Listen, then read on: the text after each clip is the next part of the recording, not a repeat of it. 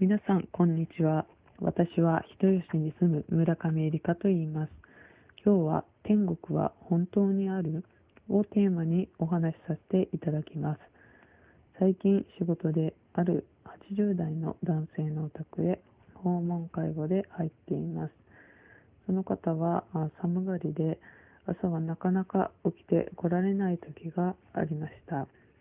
朝食を準備しても後から食べるからと言って食べてもらえないことが数回ありました。飲み薬もあるので、いろいろと試行錯誤をしながら対応するも、しまいには子供じゃないんだから、自分でできるから、置いといて、と逆ギレを押されました。その日は、あ朝食を配膳し、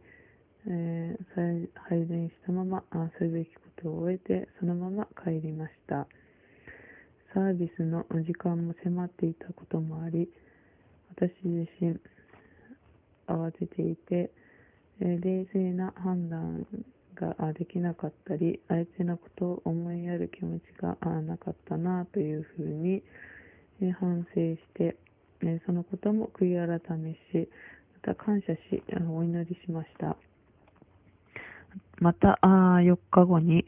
再び、えー、その方のお家に入らないといけなかったので、えー、その前に神様にお祈りをしました。その方がスムーズに起きてくださって、ご飯を食べ、またお薬も飲んでいただけます。えー、と、お祈りをしたところ、えー声かけしてみると起きてみようかなとスムーズに起きてくださり、ご飯もしっかり食べ、お薬も飲んでいただきました。また、違う日に再び入ってみると、えー、その方は訪問、私が訪問する前に起きておられ、えー、ご飯も食べ、えー、薬も飲まれました。神様はこの小さなお祈りにおいてもあ聞いてくださるんだなという事柄を体験しました。